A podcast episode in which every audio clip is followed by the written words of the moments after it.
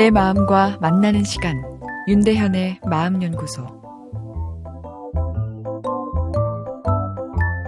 감성의 목표를 낮출 때 자존감은 올라간다. 오늘의 주제인데요.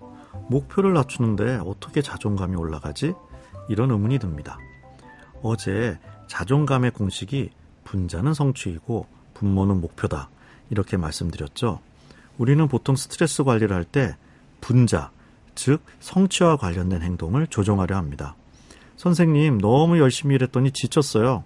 이제 좀 대충 살려고요. 아니면 선생님 대충 살았더니 성과가 너무 떨어졌어요. 이제 다시 열심히 살려고요. 이런 식인 거죠.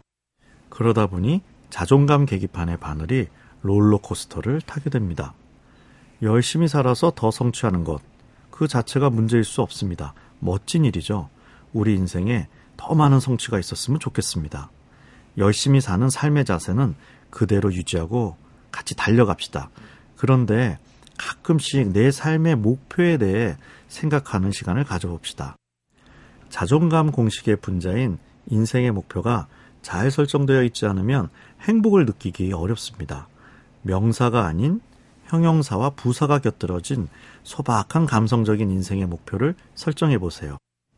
행복, 건강, 이런 추상적 단어나 승진, 경제 노위 같은 이성적 성취의 단어는 삶의 결과물로서는 값진 것이지만 이것이 인생의 목표가 되어버리면 자존감 공식의 분모값이 상승하거나 무한대가 돼서 자존감의 바늘이 잘 그 계기판의 바늘이 상승하지 않습니다. 예를 들어보면 최고의 힐링 강사보단 오늘 단 한 명이라도 위로해주는 따뜻한 강사가 좋은 감성적 목표입니다.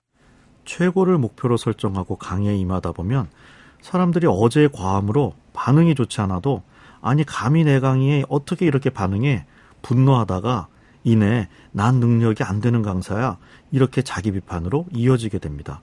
이렇게 생각이 복잡하니 강의도 엉망이 되고 강의 마치고 나서도 지치고 기분마저 나빠집니다.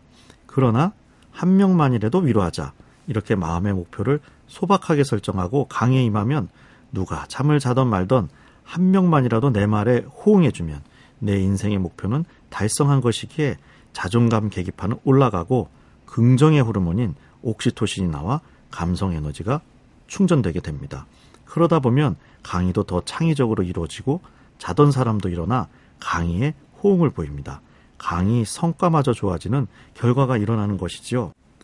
이번 주말엔 조용히 커피 한 잔 마시며 내 인생의 목표는 무엇일까 생각해보는 시간을 가지면 어떨까요?